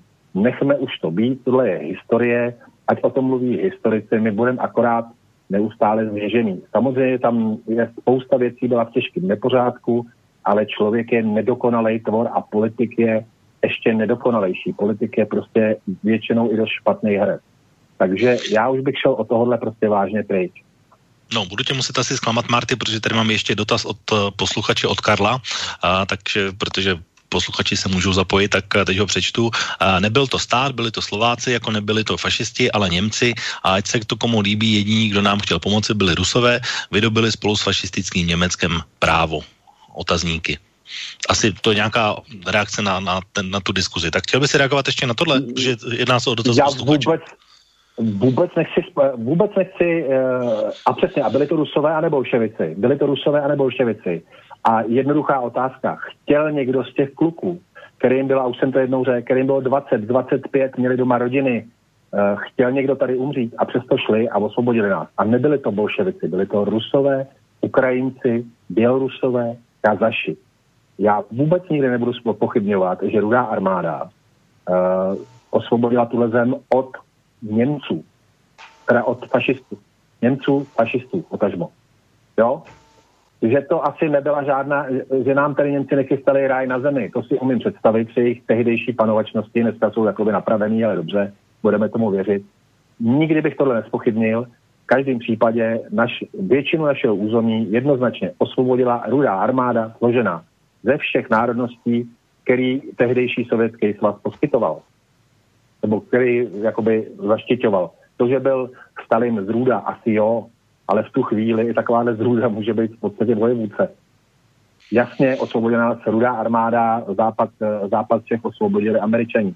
Jasně byli to v té době spojenci. Že to bylo manželství z rozumu, jasně. Protože ten Hitler prostě byl daleko větší zlo. A kdyby náhodou tomu někdo nevěřil, ať se podívá na osvobození jakýkoliv koncentračního tábora, kdyby tomu někdo jenom trochu nevěřil. A ať mi někdo řekne, že to je podvrh. Ne, bylo to přesně tak. Tak, telefon máme a posluchači na něm, takže dobrý večer. No, dobrý večer, tady Brno. Já dobrý mám večer. Takový poznámky, mám poznámky. E, no, kdyby přijali Adolfa Hitlera na Vídeňskou e, výtvarnou akademii, tak žádná druhá světová válka by nebyla. E, co se týká toho Těšinská hlučinka, tak po roce 1918, tak ty lidi ti Češi, co tam začali provádět tu Masarykovskou benešovskou politiku, tak ty se tam chovali jako odpad. Fakt největší odpad. Protože to, co tam dělali těm Polákům, kteří tam žili v podstatě mezi s Čechama, kteří tam žili staletí, vlastně v symbióze, tak ty lidi, co tam najednou dotáhli po roce 18, tam teda začali dělat pěkný peklo. Jo, to je vše, díky za tím naschledanou. Tak jo, děkujeme, naschledanou, tak asi o to, ty budeš chtít k tomu? No, jak jsem říkal, jo, peklo, prostě bylo, bylo to polský obyvatelstvo, který chtělo do Polska, prostě jako tady je problém, prostě Československo chtělo vzniknout na základě právu národa na sebeučení a zároveň tím popřelo právo národa na jiné sebeučení. Byť samozřejmě můžeme se bavit, že my, my jsme žádný jako Německo, Polsko vedle sebe, jak jsme žádný jiný Československo neměli, takže není to úplně srovnatelný, ale prostě je to problematický a já teda nevím, jsme tu relaci odvedli úplně jinam, já bych navrhoval Eh, jakoby na to téma jinou, protože to se nedá takhle jako v pěti minutách rozebrat.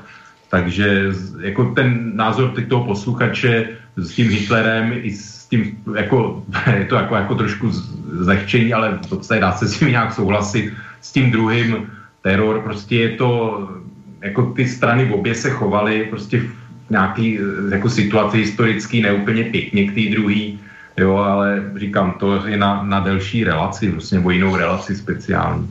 Dobrá, tak poslední slovo, Marty, chceš k tomu něco?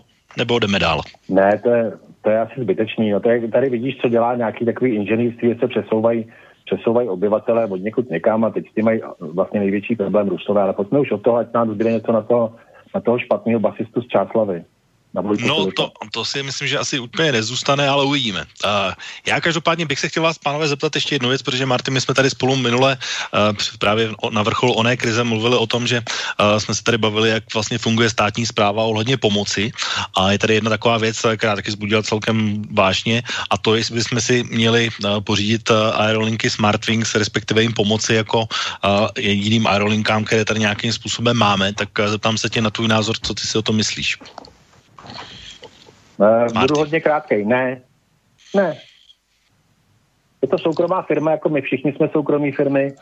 Prostě ne. A ještě je tam ta vazba, že jo, prostě na toho pana Šimáněho, která je úplně jasná, to byl, ten se zúčastnil na Babišově, na Babišově svatbě. Uh, prostě ne, jestli mají problémy, tak je to dlouhodobě špatným hospodařením a ty, tyhle ty, ty samé problémy mají aerolinky teď po celém světě. Neměli poštář, no fajn, tak to neměli, no. Já jsem nějaký malinký poštář měl, když je to nesouměřitelný, ale to by ti každý sedlák vysvětlil, že může přijít, eh, může, může, může přijít krupobytí. No a tohle to bych přirovnal k tomu krupobytí pro aerolinky. Takže za mě budu velmi krátký. Ne. Nekupovat. Tak. O to? No už to dávno není strategická společnost, že jsem názor, že když nepomůžeme, takže budeme muset na dovolenou lítat tamhle přes Katovice a Mnichov, což už mimochodem se děje, ale jako někdo si myslí, že když tady jako nebude těch pár letadel Smartwings, tak jako tady z Prahy se nebude lítat na dovolenou, což jsou úplně nesmyslný. Samozřejmě úvahy, ty, ty místa zaplní někdo jiný. E, prostě už je to opravdu pár letadel pilotů, toho personálu není moc. A co mě na úplně nejvíc na té situaci jako přijde absurdní, že e, tu firmu, já si s polovinou, z necelé poloviny vlastní čínská státní firma, tak jak český stát bude jakoby dotovat nějakým způsobem jako čínskou státní firmu, jo. To jsou furt řeči o čínských investicích, tak tady jako můžou teda Číňani zachránit e, nějakou teda, e, řekněme, částečně českou společnost a my tady budeme jako dávat záruky nebo dokonce nějaký záchrany firmě, kterou, kterou teda vlastní čínský stát, tak to už mi přijde opravdu úplně padlý na hlavu. Tak, tady jste se shodli, takže můžeme se posunout k úplně poslednímu tomu tématu, o kterém bychom dnes měli a chtěli mluvit, a to jsou výroky Vojtěcha Filipa. Panové, určitě bych mě mohl tady pouštět, ale čas nás trochu tlačí, tak se to pokusím trošku zjednodušit tu debatu. On byl vyzván, jak jsem říkal v tom svém úvodu, k tomu, aby respektive parlamentní opozice vyzvala vládnoucí koalici, aby Vojtěch Filip nebyl místopředsedou sněmovny, tak to spojím do jedné otázky. Co si myslíte o těch jeho výrocích na adresu československých legionářů a myslíte si, že by za tyto výroky měl být odvolán ze své stávající pozice? Marty. Tak já nevím za výroky, za výroky eh, na adresu, na adresu úplně jakoby legionářů. To je patrně nějaký neurologický bod, že se v Rusku, myslíš to, že se v Rusku eh, ne, nestarají o jejich hroby? Ano. No tak jestli se v Rusku nestarají o jejich hroby, tak je to stejné, stejně nešťastná záležitost, jakože my jsme tady odstranili Koněva, ale tak dobře, ale nevím, co zrovna Vojtěch Filip s, s volebním ziskem 5,0 nic. Tomu, ale tak já chápu, že on je prostě do jistý míry asi z Moskvy instruovaný. Uh, mě, mě spíš vadil ten jeho výstup a ta, ta očividná lež, že snad rodina Kolářova, a ty asi víš, že rodině Kolářovi já nemám moc úplně jakoby nejlepší, nejlepší vztah, ale uh, to byla lež v přímém přenosu, že nějaký... Uh, to jsem pouštěl na začátku. To, byl, to je to audio. No to byl o to, o to, Oto Kolar, který byl překladatel, že jo, ještě ke všemu, uh, v žádném případě. Tohle takovouhle lež vypustit natvrdo na, na, na, v televizi je prostě sráčství celého světa a při, vši, při všem eh, prostě nějakým, nějakým jako averze, nebo to není averze, ale při všem, čím s kolářem a nesouhlasím, tak tohle to byl zase útok vyloženě na rodinu, byl lživej a jako takovej se prostě pan Vojta Filip mizerný uh, basista z Čáslavy a asi ještě horší právník zachoval fakt jako idiot. Tohle to nemůže normální člověk, který to má trošku porovnaný, tohle by neměl prostě vypustit. Tečka. Tak, o to tvůj prostor, co si o tom myslíš? Už jenom jako telegraficky víceméně, tak eh, s tím pane Filip versus Kolář, eh, za prvý je to lež, jestli je to lež, jo, tak je to úplně něco neuvěřitelného, jo. Ale i kdyby nějaký příbuzný, jak, jakkoliv vzdálený pana Koláře někdy nějakým způsobem e, spolupracoval s gestapem, tak mu to, co nemá, nemá co vyčítat, pan Vojtěch Filip, agent STB Falmer, to mi přijde úplně neuvěřitelný, že člověk s touhle minulostí má tu drzost vůbec jako vytahovat na někoho něco takového, notabene je to podle zatím všech zpráv jako lež, jo, tak to je jedna věc, jo, prostě to je skutečně, člověk říká, kam jako drzost komunistů může zajít, prostě, jo, tak to je bod jedna. Bod dvě, eh, takové ty eh, vykřikování, vlastně to s tím souvisí kolář, fašista, a že o, osočování nějakých jakoby, politických protivníků, že jsou všichni fašisti. A v Rusku, že se pan Kolář a ani praští politici, že jsou fašisti proč Rusko podporuje různé neofašistické strany, ať už politicky nebo finančně v Evropě, ať jsou to Svobodní v Rakousku, Fronta Nacionál ve Francii, která se hlásí k odkazu vyšistické Francie, AFD, Alternativa pro Německo, v Německu, která tvrdí, že už by se Němci měli přestat omlouvat za to, co udělali ve druhé světové válce, že už je toho moc a že už by se na to mělo jako zapomenout. Pana Salviniho stranu v Itálii, která se hlásí být zastřeně a někteří členové i nezastřeně k Mussolini, Mussolinimu fašistické Itálii. To jsou všechno strany, které mají otevřené dveře v Kremlu Naopak oni působí jako nějaká hlásná trouba Kremlu v Evropě a to jsou strany, které se vyloženě hlásí ve většinou... A teď jsme začali u Vojtěcha Filipa, teda ne, o Kremlu nebyla řeč v tuhle chvíli ještě. Já mluvím o tom, že se kolář a traští to s tím souvisí politici, že jsou obvinováni panem Filipem nebo i ruskou stranu, že jsou to fašisti. Tak já tady mluvím o tom, že tohle nejsou nějaký Vlasov, mluvili jsme o tom, co tyhle lidi mají společného s nějakým fašismem co mají jejich politické strany i tyhle osobnosti, že podporují nějaký fašismus. Když Rusko podporuje skutečný fašistický nebo neofašistický strany v Evropě, proč to dělá, to je věc, prostě nějakým způsobem to vyhovuje, aby mohlo poukazovat zřejmě na Evropě na cestu fašismu. Já nevím, co je v tom za logiku, ale tohle se děje. Tak mi přijde o, tady obvinovat nějaké pražské politiky z fašismu, když, když jako ruský režim podporuje tyhle strany v Evropě, tak to je úplně jako neuvěřitelně absurdní. A poslední věc, legie. No v tom má pan Filip pravdu, samozřejmě. Legie se ne vlastní iniciativou dostali do rozporu s bolševickým režimem v Rusku, kdy legie chtěli odtáhnout přes Rusko, aby se mohli dostat na západní frontu a bojovat za nezávislost nebo za, za vytvoření Československa. Ale bolševici je chtěli odzbrojit. Legionáři si to nenechali líbit, protože věděli, že v tom obrovském Rusku, že když budou bez zbraní, no tak tam budou na pospas občanské válce. Takže ano, oni se dostali do, boj, do bojů s bolševiky. No a samozřejmě pan e, Vojtěch Filip je bolševik, je to prostě nástupce nebo prostě přímý pokračovatel bolšev, rudých bolševiků v Rusku, proti který ty legionáři tehdy bojovali.